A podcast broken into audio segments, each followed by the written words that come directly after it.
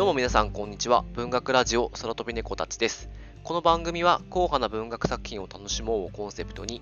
文学と猫が好きな2人がゆるーく文学作品を紹介するラジオ番組です。お相手は私小説が好きの会の大地と、羊をめぐるカフェの三重の2人でお送りします。文学のプロではない2人ですが、東京と京都をつないでお互いに好きな作品をそれぞれの視点で紹介していく番組です。お互いの紹介に関しては第0回で話しているので、そちらをお聞きください。今回、えー菅敦子さんのミラの霧の風景ということで、いや僕があのすごい菅敦子さんのファンな、うんファンなんですよね。まあ、そこでちょっとね、今回プッシュして取り上げたいということで、はいえやっととうとう出番が回ってきた はい でそうですね。そうですね、はいで日本の人だともう村上春樹さん以来2人目あ、そうですね。そっか。で菅敦子さんはあのこれはあの小説ではなくてエッセイになるので、あのまあ、ラジオでは実は初めてなんですよねそうですね。エッセイは初めてですね。菅敦子さんはあの川出文庫であの全集が出ていまして、まあ、それ以外でもねすごいあのたくさん関連本っていうのが出て、まあ、本当にいろんな人がその菅敦子さんっていう人を、まあ、取り上げて、まあ、その紹介している本っていうのが結構ねもそうですよね。ね出ていてでもうね亡くなられて20年以上経つんですけども、まあ、それはね今でもあの変わらない状況で、うん。ファンがの方が多い作家でありますし、え今でもすごく注目をあのされているあの方だなと思っています。私今回菅敦子さんっていうのはあのこの三重さんからやりたいって話を聞いて初めて知った作家だったんですけどまあ古本屋とか本屋に行くと、まあ、結構目に留まりますね菅敦子さんそうですね、うん。ええ。結構そういうところに。本出てますよね、ううん。んすごく気になるようになっちゃいました。だから今回読んでみてめちゃめちゃ良かったです。いや、よかったです。まあやっぱすごい本当にこんな魅力的な人がえ日本の作家さんでいたんだっていうところで紹介したいなというのを思ってます。うんそうですね。えーまずあの紹介するのは菅敦子さんが書かれた、えー菅敦子全集第1巻川出文庫から出版されている本になります。はいこの全集の第1巻に、えーエッセイのあの今回収録作品の中でミラの霧の風景というのを取り上げています。ではあのあらすじを。あ、じゃあ、あらすじ私からいきましょうか。でこれ、まあ、前週の概要になりますが、えーミラの霧の風景は、菅文学の魅力が凝縮した不滅のデビュー作、えー講談社エッセイ賞、女流文学賞受賞、コシア書店の仲間たちは、あ、これもまず入ってる別のエッセイなんですけど、えーコルシア書店の仲間たちは、60年代ミラノの小さな共同体に集う人々の希望と情熱の物語、深い眼差しで綴られる様々な出会いとなっております。えでちょっとあの補足をはい。したいと思うんですけども、えまあ、このちょっと菅敦子さんという作家さんに対しての補足になるんですけども、えこの方のデビューがすごいあの遅くてあの60歳超えてからあの本出版されて珍しいあのケースの作家さんかなと思っていましてもともとイタリアで過ごされてたんですけども、まあ、20代後半から十数年間ですかねイタリアで過ごしていてでそこでの日々っていうのをあのエッセイに、えーしていてでたくさんエッセイあるんですけどその中でこのミラの霧の風景っていうのがデビュー作になります。え結構まあ最初話題になったっていうところではこのイタリアでの日々を描いているっていうところが一つのえー特徴になります。であと菅敦子さんもでちなみにあの私がその菅敦子さんを 読むようになったきっかけっていうのがはいはい。実はちょっとありまして、お、ちょっと聞きたいですね。うん。これ実はあの学生、まあ、大学生の頃にあの文庫でベネチアの宿っていうのを買ってそれ読もうとも読めなかったんですね。ああの挫折してしまってどうも話がはあの頭に入ってこなくてでまあそれでちょっと放置していたんですけども大学4年生の時に。卒業もまで多分あと1ヶ月切っていたぐらいであーうんあの青春18切符であ、なるほど。なうんえ何を思ったかあの熱海に行こうと思ったんですね。なんかなんか熱海って温泉入りたいと思って で片道6時間ぐらいかけて、まあ、京都からはい。あの出発したんですけどもその時持って行った本の中にベネチアの宿が入っていて。はい。えでその JR の中でうんうん。がベネチアの宿読んでたらそれがす本当にスッて頭に入ってきたんですおね。いお。やこれは面白いと。でもしかするとなんだろう、まあ、移動中とかそういうのがあったのかもしれないんですけども、ちょっとね、ある、そういうのありますよね。まあ菅敦子さんの話っていうのもやっぱり日本から未知のあ確かに。ねイタリアというところにあの渡っていってまあ、そこでの話とかあってで僕も京都から、ね、熱海に行こうというところで何かねそこで初めてベネチアの宿が読めてでそこでもう一気にあのファンになってでその後あの、まあ、就職してあの初任給もらうんですけども、はいそこで菅敦子全集を全部買い揃えて、ねまあ結構関数ありますよね。10, そう10ぐらいありますよね。間1だから計9ですね。あ、そうかそうか、うん計9になるんですね。まあ、やっぱりそれ以来、あの、すごい好きな作家さんということで、なんか常に、なんでしょうね、まあ、読んでない時期とかもあったりするんですけども、僕の中では好きな作家としていらっしゃる、そういう位置づけの人になりますね。なんかその熱海に行った話すごい掘りたいですけど、また。そうですね。えはい。え、あと、まあ、実はね、熱海行ってね、特に何も起きなかったっていうのが、オチとしてあるんで、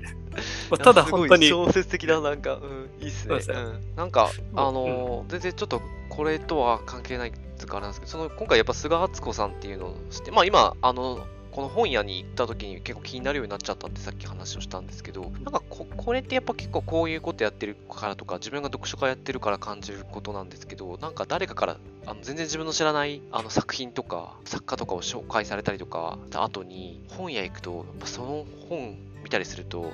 まあ、今回やっぱ菅敦子を見ると、三重さんのことを思い出しちゃったし、まあ、三重さんも多分、羊を巡るカフェをやってて、お客さんと話したりとかするした後に本屋行くと、あ、あの人が話した本だとか、結構あるとは思うんですけど、そうですね、めっちゃわかりますうね。ん、なんか、いいですよね、こういう風に自分の、なんかその本屋の、本屋に入った時の風景がちょっと変わるっていうか、あ、これあの人が勧めたやつだみたいな感覚を持てるのが、なんかすごく良くて、今回菅敦子ではそれがすごくあったんで、うん、特にちょっと先週ぐらいかな、古本屋バーって巡った時期が日があって、えーうん、その日、あ、ま、どこ行ってもありましたね、やっぱ菅敦子は。あ、やっぱすげえそうなんですね何かしらありました。やっぱそれだけね、うん、やっぱ好きな人がやっぱいるのかなって思いますよね。であと、太一さん、イタリア行ったことあるんですよね。そうですね。ちょっとさっき話してましたけど、打ち合わせて。そうです。私、あの、イタリア行ったことあって、えでも、あの、これ、今回結構、菅敦子さんが、まあ、ミラノに住んでたっていうのもあるんですけど、ミラノとかナポリあたりが結構中心になるのかな、なんですけど、私、ミミラノとナポリ行ってないんですよね。1週間行ったんですけど、いあベネチアとローマとフィレンツェの3都市だったんで、それもいいですよね。うんちょっとこの菅敦子のフィールドからはちょっと外れてて なんかちょっとゆでも読んで思い出しました。イタリアに行った時のかあーミラノも行っとけばよかったなとかちょっと思ったり。どうなんです僕はイタリア行ったことないんですけども、やっぱりこの菅敦子さんの作品読んでると、その通じるところというか、あるんですか？どうでしょうね。でも、まあ、この後でもちょっと話すとは思うんですけどなんか多分これあの昔のイタリアじゃないですか。だからその空気感ってのはやっぱり変わってるとは思うんですけど風景的なものは確かにちょっとなんか感じるところはあるかもしれないですね。ちょっと霧はちょっと分かんないかったですけど、うん。うん。旅行で行っただけで現地の人と関わってはないからちょっとそこはこれ結構現地のその人たちの生活とか人物が結構中心で描かれてるじゃないですか。そうベあのベニスの話出てくるんですけどこれ舞台の上のベニスって章があってタイトルのエッセイが入っててえ。出てくる地名なんかは全部頭の中でバンバンって浮かんでくるんでリアルト橋ってところとサンマルコ広場かあっていうところがあるんですけど、うん、そこの風景、あで、ここで、あの、菅敦子さんも、鳩に圧倒されて書かれてるんですけど、うんあの、間違いなく私も鳩に圧倒されました。あ、そうなんですね。で、確か、うんうん。そう、あ、思い出したけど、今、その朝、結構霧が立ってたんで、うん。まあ、ベニスだからちょっとまた、あの、ミラノとまた違う種類の霧なのかもしれないですけど、霧の中で、基本的にあの水上の移動が基本なんで、あの霧の中、水上バスみたいなので、あのホテルからサンマルコ広場まで移動したんですけど、その時の風景とかちょっと思い出しましたね、今。いや、いい。そういうの、なんか霧のね、中の街とかってめっちゃ見てみたいですね。そうっすよね。なんかやっぱりいい国だなと思いましたけど。そうですね。実はイタリア好きにもたまらないエッセイかな。うん、だと思いまねす。だからイタリア行ったことあったりとか、イタリアに憧れてる人とかは、だいぶいいと思いますけどね。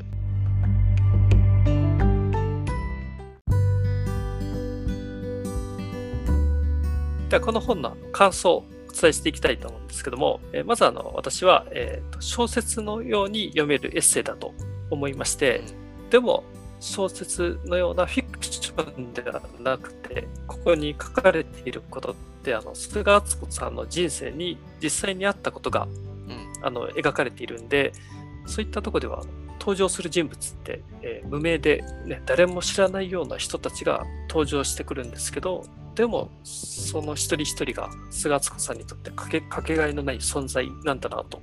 いうのをあの文章を読んでいると思えてくる思えてきました。で、えー人生の中であの関わった人をこれだけ丁寧にその菅敦子さんの優しさなのかなというふうに思ったしで自分もあの人をしっかりなんかそういうふうに丁寧にまあ見ることができるなんかそんな人間になりたいなってあの思いましたね。まあ、それだけただ読んで終わりっていうよりかはなんか自分の中にもすごい残るものがあるっていうか、菅敦子さんのその優し優しさっていうのがちょっと憧れるところもあるようななんか、ね、そんな感想を抱きました。いや、すごいわかる、今の話。自分が今感想で言おうとしてると結構かぶっちゃってて、思いました。いや、でも、うん、おっしゃる通りで、本当に。ちょっと私もちょっとかぶっちゃうとこあると、私も非常にこれ文学的だと思いました。っていうのは、やっぱ時間と記憶を扱ってるせいだと思うんですよね。これって、その時間が経って、あの、菅敦子さんの中で、人とか物に対する印象が変わっていくっていうのの描き方がすごくうまくて、エッセイだからすごく、まあ当たり前なんですけど、現実感があるのは当たり前なんですけど、リアリティがあるし、それをこう文章に落とし込めてる力っていうのがすごいなって思いました。菅敦子さんってのは、まあ、イタリアに住んだの13年ぐらいらしいんですけど、その時間の中でえあの関わった人たちに関して、これだけ深く書けるっていうのは、本当にすごいなって思いました。もう自分には絶対できないなって思いましたね。で、なんか、この距離感ってなんていうのかな。いやすごいいや本当に読んで圧倒されますよね。そうですよね。あの、エッセイで書かれているような人と人との距離感。あの、菅敦子さんとその登場する人たちの距離感って、なんかもはや現代では成し得ないような感じなんじゃないかなって思いました。もう、ある程度、お互い関心を持たなくなってきているような気がするし、この時代なならではなのかもしれないですけど、知り合った人の家族構成とか結構しっかり把握してますよね。そうですよね。うんなんかそういう風に人を捉えるってことは今後どんどん失われていくことなんじゃないかなと思って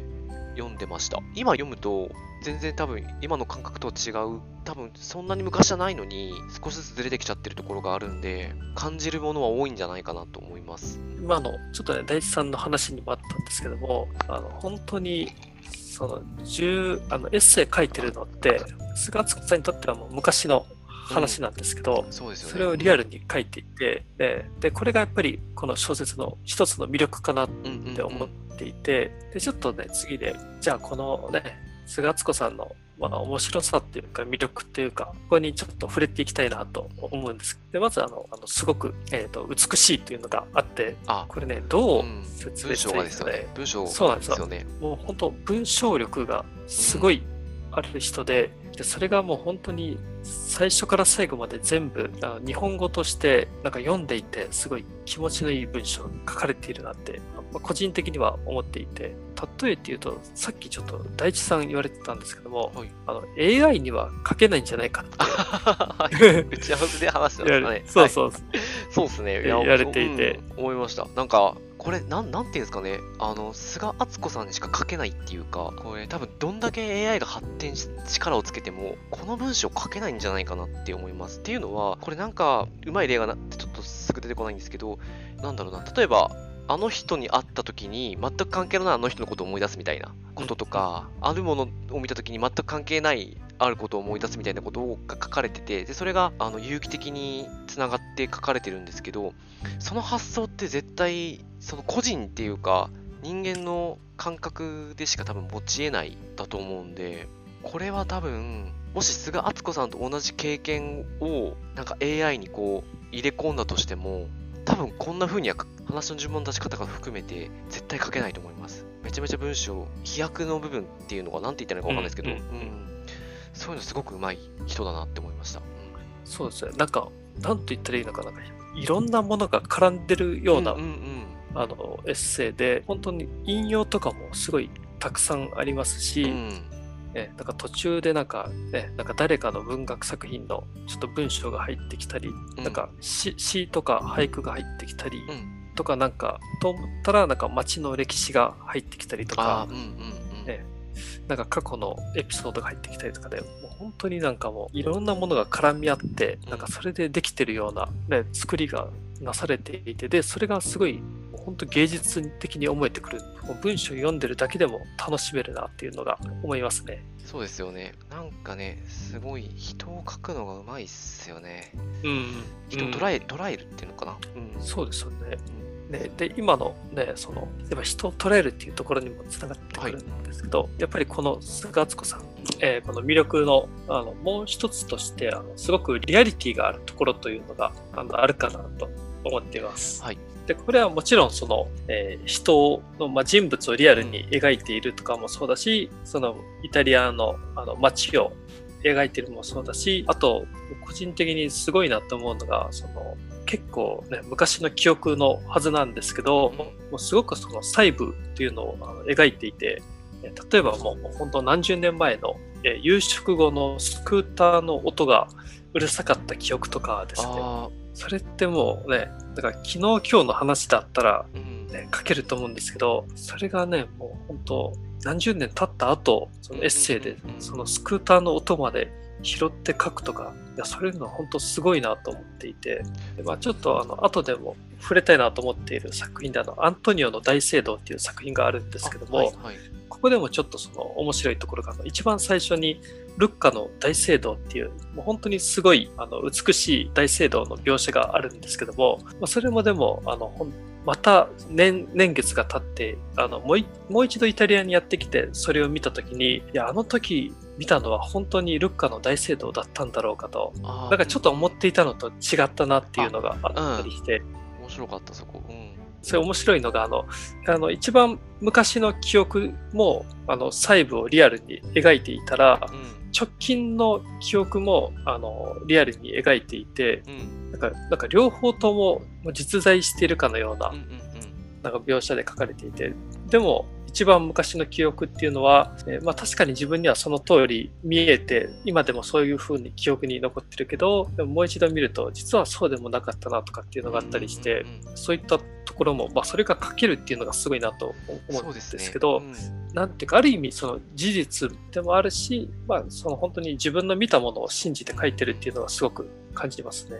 印象の変化みたいなっていうかなんだろうあの記憶の記憶違いなのかなみたいなところとかすごくん。小説っぽいっていうか文学的ですよね、うん。うん。なんかその自分の感覚を軸に書かれまあエッセイだから当たり前なんですけど、うん、書かれてる感じっていうのが、あの読んでてなんか文学的だなって思った箇所でもあります私そこ。だからね、あのそうやって書いてることで、本当その当時のその時代だったからこそのことが描けてるのかなってうんうん。思っていて、やっぱり読んでて、ちょっとあの今とは、今だったらこうは書かれていないんだろうなとなんか思ったり、人物描写っていうところがあうん。あのすごく良くて。でちょっとここであの僕の中であのすごい印象に残っているエッセイっていうのがあはい。あって、うん。でそれがあのあのアントニオの大聖堂というはいはい。あのそれがどんな話かっていうとあのアントニオというちょっと見た目がパッとしないというか風采が上がらない。うん。あでもすごいいい人がいるんですね。で結構そのアントニオってあの教養もあって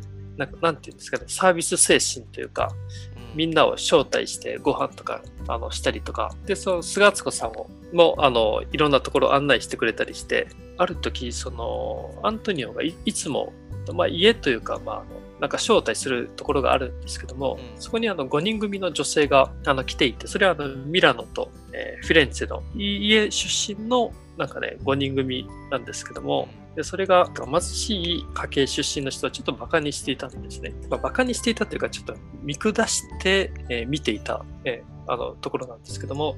でその貧しい家柄っていうのは、アントニオは直接は言われてないんですけども、でもカテゴリーとしてはアントニオもそこに含まれていてあ、でそれで菅敦子さんがすごい傷つくうんなんかねし、うんそうなんですよ。し、あと寂しくもちょっと感じてしまうんですよね。なんか5人組、自分にとってはあの友達と思っていた人も、ね、いたりして、うん。でもそのあの感覚というか、物事の見方が実は全然違っていたっていうのが分かったりして、まあまあ、でもそんなこんなで、あの菅津子さんも、まあ、ペッピーノっていう夫がいるんですけど、まあ、その人と結婚して、あのアントニオと会う機会があのなくなって、夫があの結構ね、早くに亡くなってしまって、そうすると、アントニオが教会にやってきて、で君が好きだからって言われて、その花束をね、あの最後もらって、まあ、それが最後の,、ね、あの別れになるんですけど、うん。これすごいのが、アントニオってじゃあ菅敦子さんにとっては、まあ、友人の一人では確かにあったし、あの思い入れもあったと思うんですけども、そのアントニオの人生をここまで切り切り取って、短い十何ページかのエッセイなんですけど、で、アントニオってすこれを読むとすごい本当にいいキャラクターで書かれていて、ね、無名の人で、あ、こういう人いたんだっていうんです。で、それは本当に菅敦子さんの人生の中で、その人が関わってて、まあ、影響というか、記憶の中で生きているんだっていうのがね、本当分かって、なんか最後アントニオ、アルゼンチンに行って、心臓発作で亡くなるんですけど、でも、文章を読んでると、すごい、なんかアントニオっていうのが生き生きして、あの途中までは描かれていて、いやなんかそこの、ね、菅敦子さんのそのアントニオへのその優しさというか、そういうふうにアントニオをあの見ていたんだっていうのがあの伝わってきて、いやこれね、すごいあの個人的にはもう好きなエッセイですね。でまあ、すで菅うん。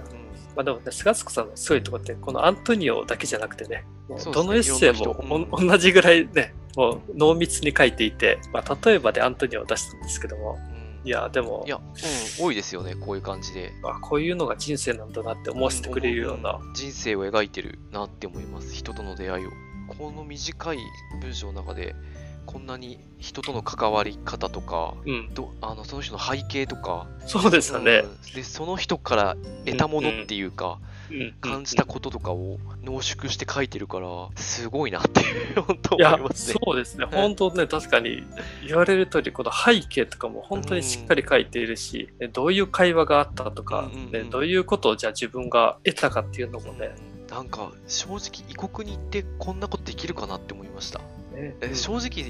あの顔の区別もがつくかつかないかもちょっと怖くないですか？あのイタリアにもし行ったとしたら。いや、僕、本当そうだと思います。うんこんだけいろんな人と関わるけど異国の地で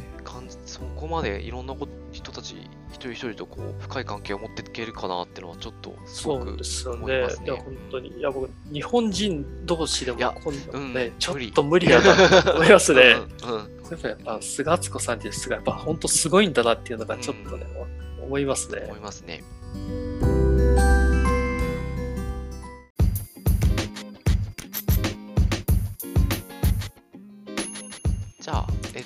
どんな人に読んでもらいたいかっていうのをちょっと話して締めていきたいなと思うんですけど、私の方から話させてもらうと、ミラノ霧の風景っていうあのタイトルついているので、なんか場所のイメージが先行するのかなって思うんですけど、まあ、場所のも描いてるんですけど、そもそもやっぱそこにで出会った人たちを描いてることがすごく多いので、なんていうか、誰にとってもやっぱり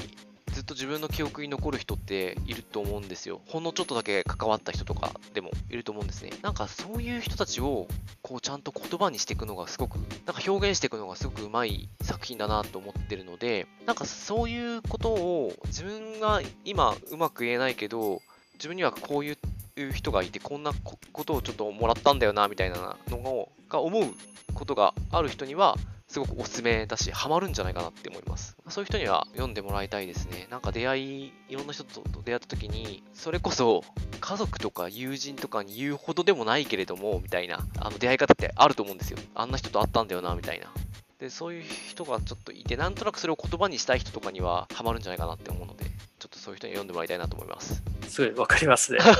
僕はね、ねあの、すごいえ近いことを考えていたんでな、るほど。え先行っちゃったかな。ごめんなさい。はい僕はその、ね、どんな人に読んでもらいたいかなっていうところでは、ちょっと2つあって、1つがあの、文章にこだわりをうん持っている人とか、あの本当に美しい日本語に触れたいなと思う人にはあのぜひ読んでみてほしいなと思いますね。まあ、菅津子さんのエッセイもそうだしあとあの詩の翻訳とかされていてあのところどころでエッセイの中にもその詩が挿入されていたりするんですけどもなんかそうやってあの菅津子さんの書いている文章を読むだけでもねすごくもう楽しめるんじゃないかなと思います。もう一つがちょっとねさっきの大地さんに近いんですけども、まあ、例えば旅が、ね、好きな人とかイタリアとか憧れる人で、え菅敦子さんの各イタリアとのねなんか街とか暮らしとかにあの惹かれるんじゃないかなって思ったりしますね。私、もし次イタリア行くとき、またミラノはいいかなって思ってたんですよ。ミラノそうなんですね。いいかなって。あの、いや、なんかベ、ベニスとかフィレンツェがすごい楽しかったんで、またそっち行きたいなと思ったんですけど、いや、これミラノ行きたいなって思いましたもんね。あの、菅敦子が住んでた通りとか、ちょっと行ってみてえなって。イタリア好きな人にはちょっとハマるんじゃないかなって。そうですね。で、ミラノ霧の風景っていうのは、なんか菅敦子さんの、まあ、たくさん出ているエッセイの中では、女装段階かなと思うんですね。そうなんですね。えなんか例えばそのなんだろう。でここから先であのコシア書店の仲間たちとか鳥ユルスナールの靴とかですね、はい、なんかあのあトリエストの坂道とかですね。なんかそういった、はいはい、あのエッセイ集があるんですけども、はい、そこでなんかその例えばコルシア書店の仲間たちだったらあのそこでのコミュニティの話ですね、うんうん、より一層なんかその濃い社会っていうか濃い人間関係っていうのをあの描いていてなんか面白さがどんどん加速していくんじゃないかなと思いますんでいう意味ではですねあの、まあ、ミラの霧の風景で面白いなっていうところからさらにその先進むとねよりハマっていくんじゃないかなと思っています。ちょっと私も、ああ、どうしよう。すごい読みたいけど、すげえ出てるんですよね。そうですね。まあ、もう贅沢な悩みですけどね。あのそうですね。うん、まあ、いかんせん、ね、量がたくさんあるんで、うん。でも読んで思いましたけど、これ時間かけて読んだ方がいいかなと思ったんで、なんか、あの急がないでちょっとずつ読んで次の全集買うみたいなペースがいいのかなってちょっと思いました。うん、順番に読まなくても、あなんかパラパラめくって、うん、気になったところから。うんそうですね。なんかそういう読み方もありかなと思いますね。もしかしたら確かにこれ全部読まなくてもいいかもしれないですもんね。うん。なんか自分にその時々フィットする言葉が出てるのを選んで面白いかもしれないですね。僕個人的にあの前週の4第4巻が、うん、えあの本について書いているエッセイとか書評とかで、じゃこれがもうめちゃめちゃ面白いっていうかね、これ読むともう本当いろんな本読みたくなってしまうんで。タイトルが気になりますもん。問い合わせとか、本に読まれてとか。そうなんですよ。これもめちゃめちゃおすすめです、この4巻も。映画表も入ってくるなんか映画を見たくなりそうな。ね、そうですね。ありがとうございました。じゃあ、今回、皆さん激推しの菅敦子全集第1巻の、えー、ミラノ、霧の風景をお届けしました。楽しかったです。いや、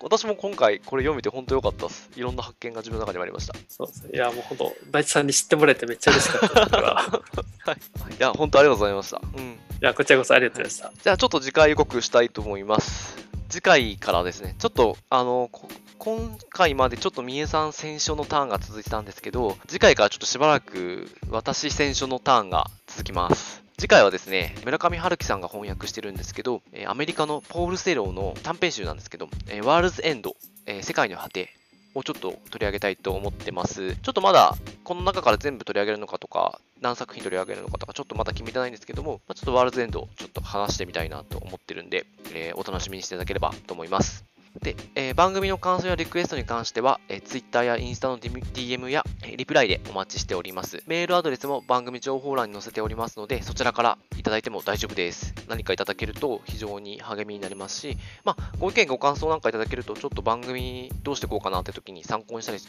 るかもしれないので、いただけると非常にありがたいです。聞いていただいて気に入っていただけたら、積極的に拡散していただけると助かります。何か拡散共有していただけるときには、ハッシュタグ空飛び猫たちをつけてもらえると助かります。よろしくお願いします。じゃあまた次回配信お楽しみにしていただければと思います。ありがとうございました。え、ありがとうございました。